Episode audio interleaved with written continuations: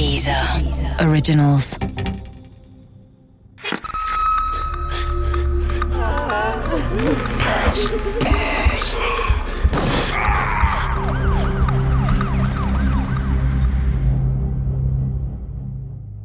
Berlin 1993 Teil 5 Der Vermieter von Doris K. will die Wohnung verkaufen. Leer. Aber nachdem die Frau ein Angebot ablehnt, behält der Arzt die Wohnung. Was bleibt ihm auch anderes übrig? Doch dann ist da der Makler des Arztes. Der erzählt seinen Kollegen von der Geschichte seines Kunden. Die Story zieht ihre Kreise. Andere Makler erfahren davon, auch Eberhard H., als die Polizei ihn aufgrund der neuen Beweise aufspürt, ist er freundlich und kooperativ. Klar, er habe von der Geschichte gehört und er habe sogar Kontakt zum Wohnungseigentümer, dem Arzt, gehabt. Sogar die Waffe will er schon mal gesehen haben, aber nur bei einem Maklerkollegen. Und der Mord? Ist furchtbar, aber er habe nun wirklich rein gar nichts damit zu tun. Doch das ist eine Lüge, wie die Polizei schon bald herausfinden wird. Denn der Makler hat Kontakte Richtung Unterwelt und er weiß, nach wem er suchen muss.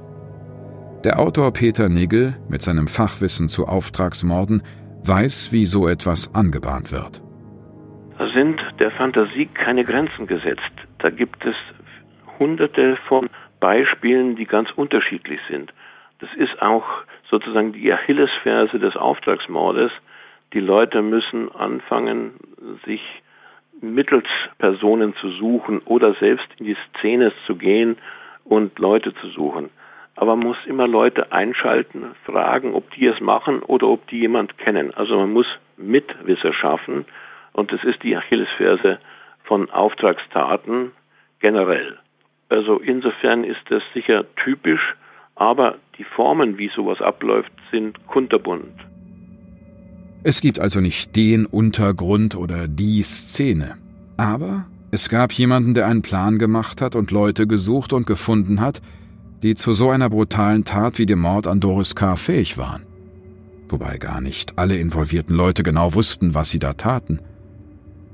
Plötzlich meldet sich der nächste Mitwisser. Der Türke Sempach Hentin M. Er erzählt, dass man ihn engagiert hat, um die Lebensgewohnheiten von Doris K. auszuspionieren – 200 Mark bekam er dafür. Dafür musste er sich vor unserem Haus verstecken, um so mehr über das Opfer zu erfahren. Ich habe den nie gesehen. Ich habe auch sonst niemanden gesehen, der mir damals rund ums Haus verdächtig vorgekommen wäre. Ich meine, es ist ja immer noch Berlin. Wenn da mal einer dumm rumsteht, dann ist das halt nichts Besonderes. Das ist hier eben so. Sempachentin M. wusste nicht, warum genau er diese Informationen sammeln soll, und wofür sie verwendet werden. Aber natürlich war auch ihm klar, dass das hier keine kleine Sache war.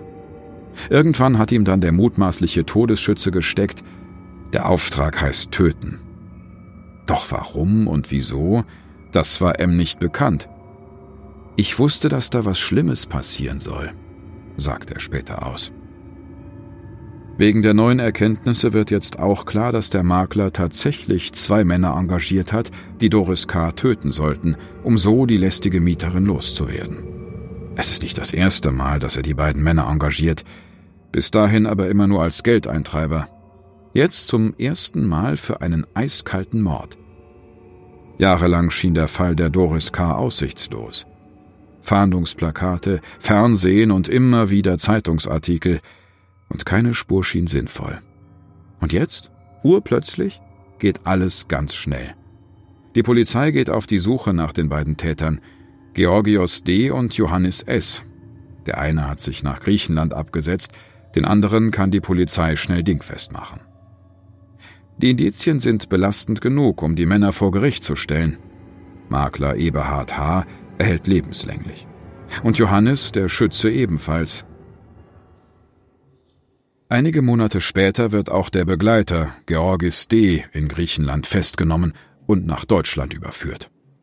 Seine Haftstrafe wurde auf 14 Jahre festgesetzt, und so konnte der Fall Doris K. nach insgesamt fünf Jahren doch noch aufgeklärt werden. Die Mörder und ihr Auftraggeber sitzen hinter Gittern. Jetzt wird sich der aufmerksame Hörer vielleicht fragen, was ist denn nun mit der Wohnung und dem Arzt? Was soll man da sagen? Also, ich hatte ja früher schon erwähnt, dass ich indirekt wegen des Mordes an Frau K. ausgezogen bin. Quasi wegen der Spätfolgen. Denn, Sie mögen es kaum glauben, dem Arzt konnte man nicht nachweisen, dass er seinen Makler zu solch einem Vorgehen gedrängt hätte. Und vielleicht hat er das ja auch wirklich nicht. Aber mal ganz ehrlich, der Gedanke, die Vermutung liegt nahe. Aber wirklich, man weiß es nicht. Also bedeutet das offiziell, er hatte keine Ahnung.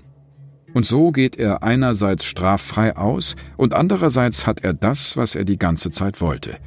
Seine Wohnung, ohne Mieterin. Aber aus dem Verkauf der Wohnung wurde dann erstmal nichts. Angeblich, so habe ich später gehört, scheiterte der Verkauf an der banalen Tatsache, dass der Besitzer kein Geld für die Renovierung der Wohnung hatte – und das, obwohl er von Beruf Zahnarzt war. Vielleicht spielte auch der veränderte Berliner Wohnungsmarkt eine Rolle, denn nach der Goldgräberstimmung in den ersten Jahren nach dem Mauerfall dreht sich der Wind schon bald wieder. Mitte der 90er war es mit der Immobilienhochphase erstmal vorbei, wie Dr. Klaus Michelsen erklärt. Danach kam es dann zum Platzen einer kleinen Immobilienblase. Und danach kam der große Kater. Ne? Bis Mitte der 2000er Jahre gab es dann eigentlich kaum Mietensteigerungen. Der Leerstand war relativ hoch und äh, es war eigentlich mehr äh, die Diskussion darüber, wie man damit umgeht, dass eben so eine Stadt eigentlich zu viel Wohnungsangebot hat.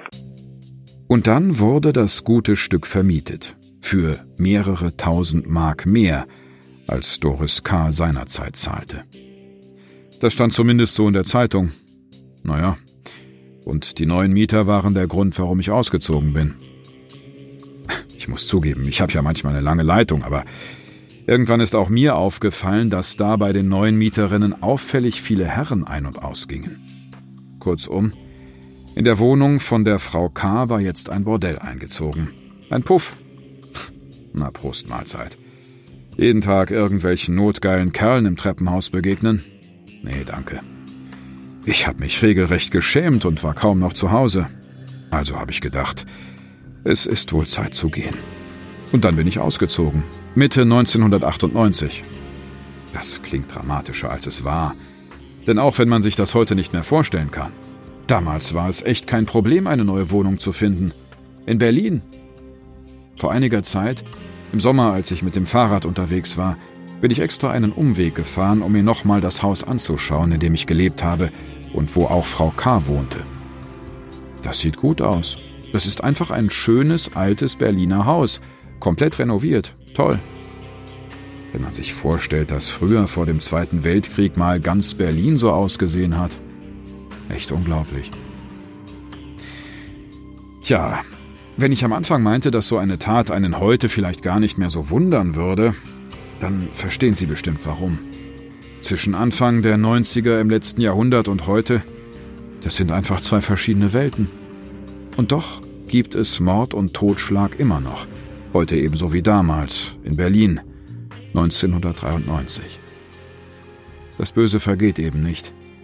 Und so wie ich uns Menschen kenne, wird das auch wohl noch eine ganze Weile lang so bleiben.